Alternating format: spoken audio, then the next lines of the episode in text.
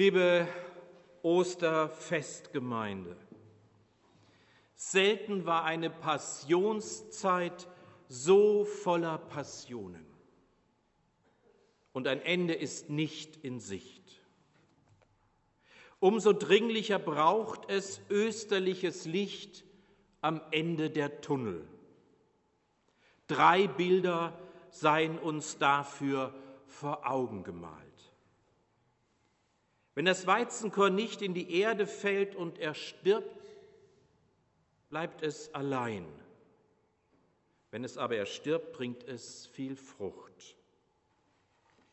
Mit einem bäuerlichen Bild erklärt Jesus den Sinn seines Sterbens. Er muss leiden, sterben und begraben werden, um Frucht für andere zu bringen. Das Bild vom Weizenkorn irritiert, denn es besagt, ohne Karfreitag kein Ostern, ohne Tod keine Auferstehung, ohne Krise keine neue Chance. Muss das so sein? Hoffentlich nicht. Hoffentlich kann Gutes geschehen, ohne dass zuvor Böses geschehen muss. Hoffentlich gelingt ein erfülltes Leben, ohne am Ende aufs Kreuz gelegt zu werden. Bei Jesus musste es so sein. Er musste vom Himmel herabkommend ganz unten ankommen, hinab ins Reich des Todes steigen, damit aus Bösem Gutes wurde. Er musste sein Leben aushauchen und untertauchen, um wieder aufzutauchen, aufzuatmen, aufzustehen. Dafür musste er sich in die Hände seiner Henker begeben, um sich letztlich in den Händen seines Vaters ganz zu bergen. Welche Hände halten mich?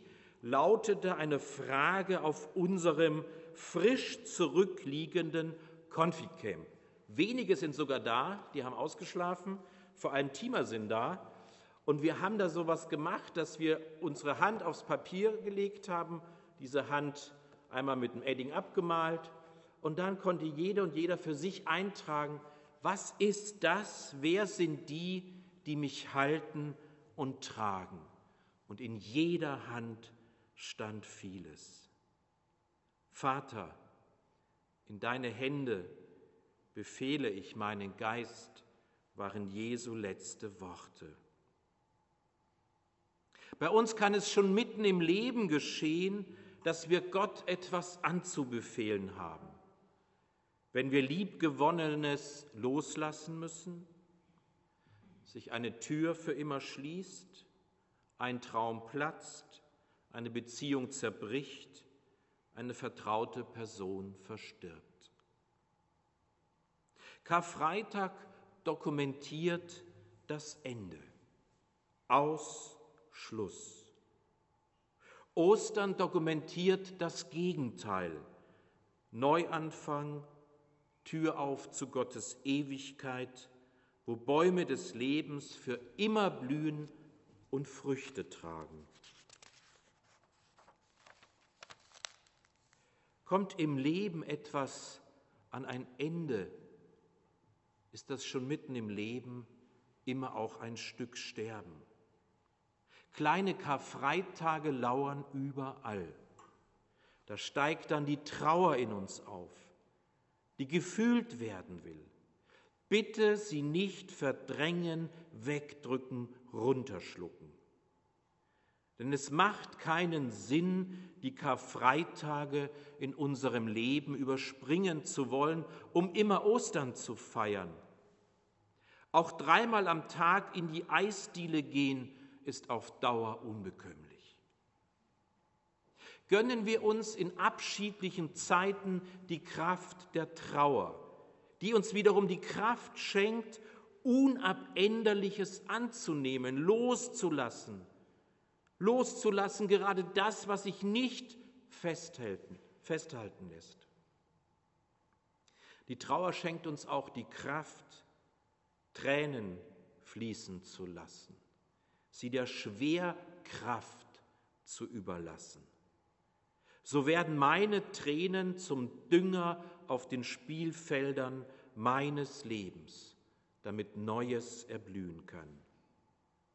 Auferstehung, Aufatmen, Neuanfänge brauchen Zeit.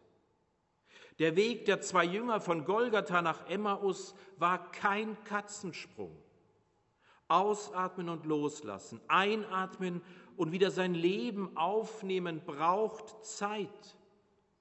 Lasst uns singen das Lied aus Thésée, beigelegt im Liedblatt Atme in uns, Heiliger Geist.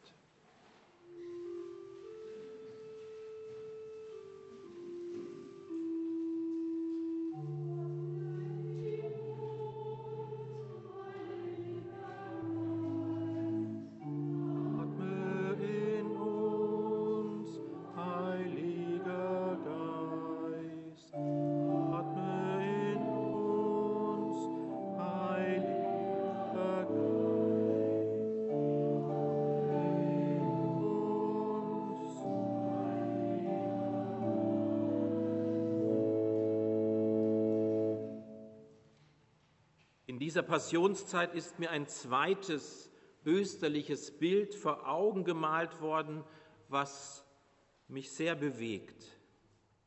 Es ist die Auster, die trotz harter Schale innen weich und verletzlich ist. Sie hält ihre Schale weit offen, um das Wasser zu atmen. Hin und wieder dringt ein Sandkorn ein, das Schmerzen verursachen kann. Trotz solch drohender Schmerzen verändert die Auster ihre zarte Natur nicht. Sie wird nicht hart und ledrig, um nichts fühlen zu müssen. Sie vertraut sich dem Ozean an.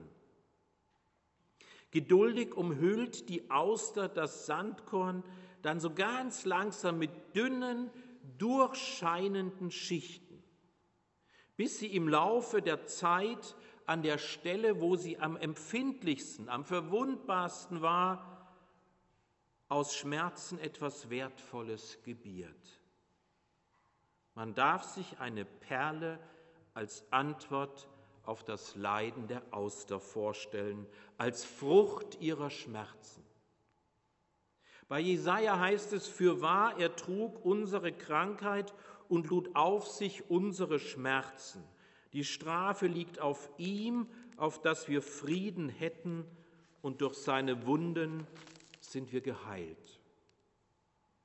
Die christliche Gemeinde sah in Christi Wunden einen Weg zum inneren Frieden.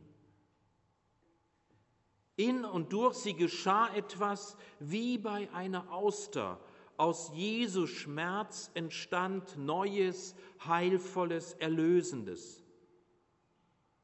Durch seine Wunden sind wir geheilt.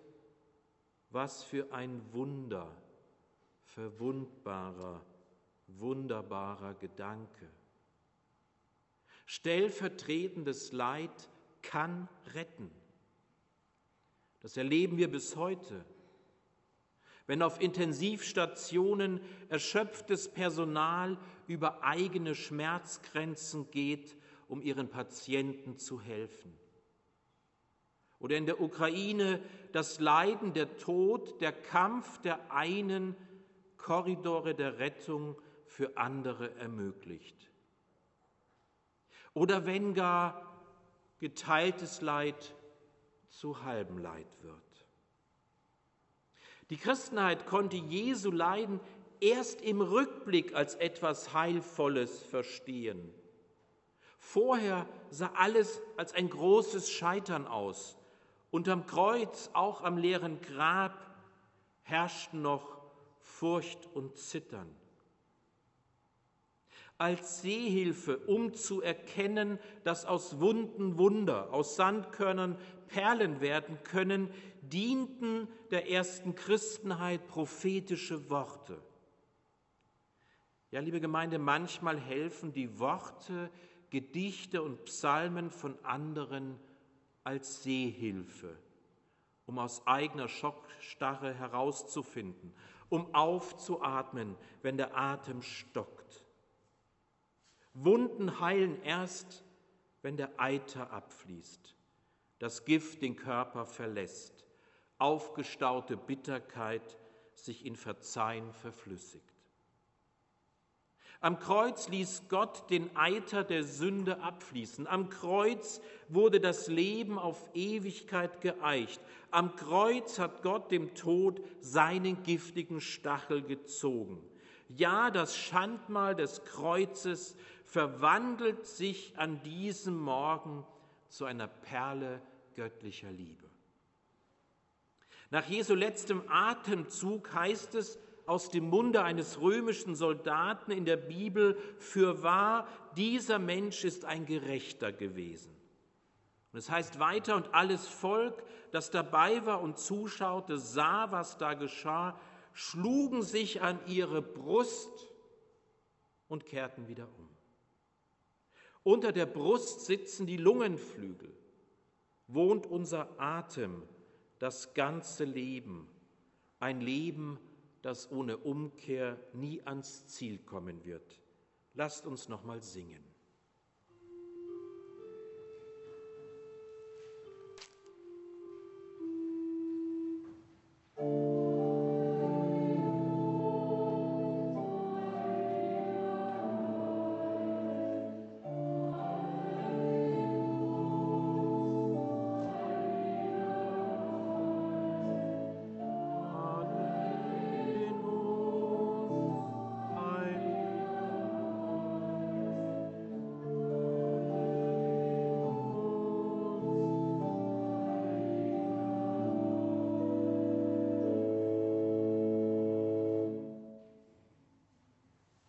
Es war Jesu letzter Atemzug, der die Welt erkennen ließ, wer er war.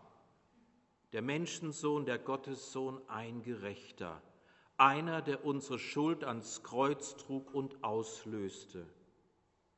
Vor seiner Grablegung wurde er einbalsamiert und in Leinentüchern gewickelt. Er sah ein bisschen aus wie eine verpuppte Raupe also wie so ein kleines Monster aus einem schlechten Science-Fiction-Film. Manchmal zuckt es in so einem Kokon, hat es den Anschein, als würden in seinem Inneren Kämpfe toben. Das ist das dritte österliche Bild, die Metamorphose zum Schmetterling.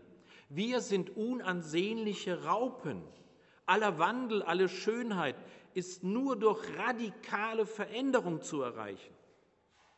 Eine Raupe ist ein robustes Lebewesen, das sich stoisch durch seine Umwelt frisst. Ihre Verfressenheit verschafft ihr dann das Energiepolster für die entscheidende Phase ihrer Verwandlung, dem Sprung vom kriechenden Etwas zur evolutionär leuchtenden Schönheit des Schmetterlings. Aber in dieser Phase der Verpuppung ist die Larve völlig hilflos, unmächtig, jedem Außenreiz ausgesetzt. Wind, Sonne, Regen, jegliche Berührung oder Störung kann sie zum Absterben bringen. Bei der Transformation zum Schmetterling verdaut sich die Raupe selbst. Sie wird molekular radikal umgebaut. Ein Prozess, der sich Histolyse nennt, die radikalste Form der Veränderung in der Natur.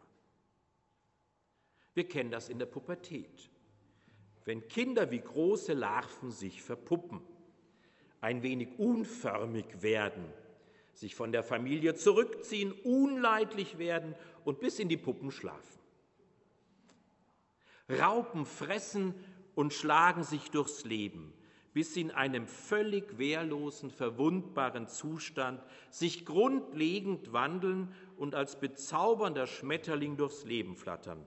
Raupe müsste man sein, fressen, schlafen, fressen, schlafen und zack, bist du hübsch.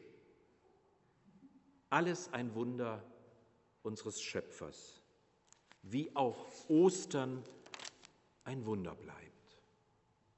Das Weizenkorn wird begraben, um Frucht zu bringen. Ein Sandkorn wird in einer Auster unter Schmerzen zur Perle. Eine Raupe macht sich als Larve völlig verletzlich, um zum schönen Schmetterling zu werden.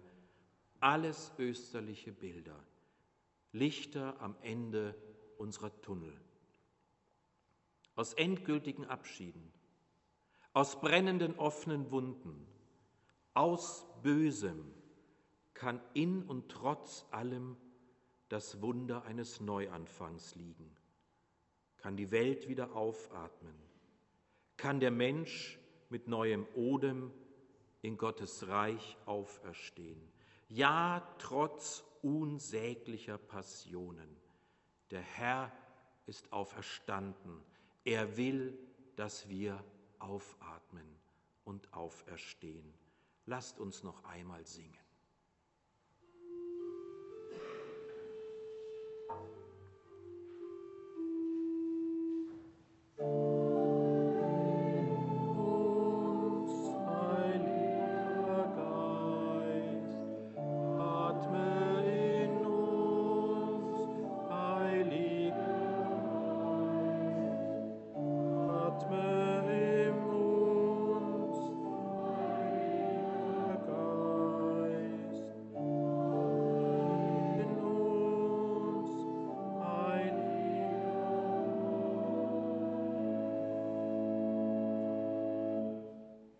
Wollen auf diese Osterpredigt mit unserem Bekenntnis antworten, mit Worten von Dietrich Bonhoeffer, die Ihnen beigelegt sind, und dazu wollen wir uns erheben.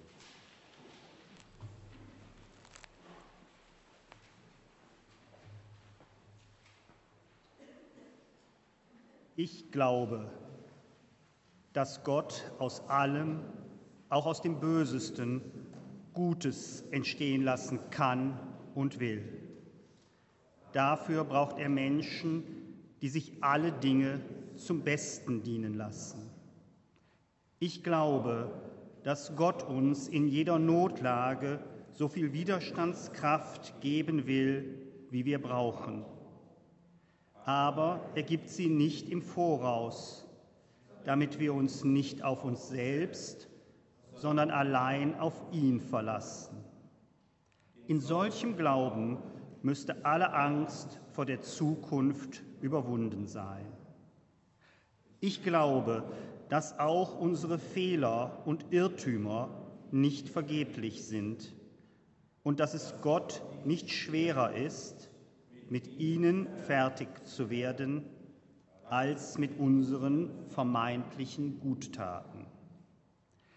Ich glaube, dass Gott kein zeitloses Schicksal ist, sondern dass er auf aufrichtige Gebete und verantwortliche Taten wartet und antwortet. Amen.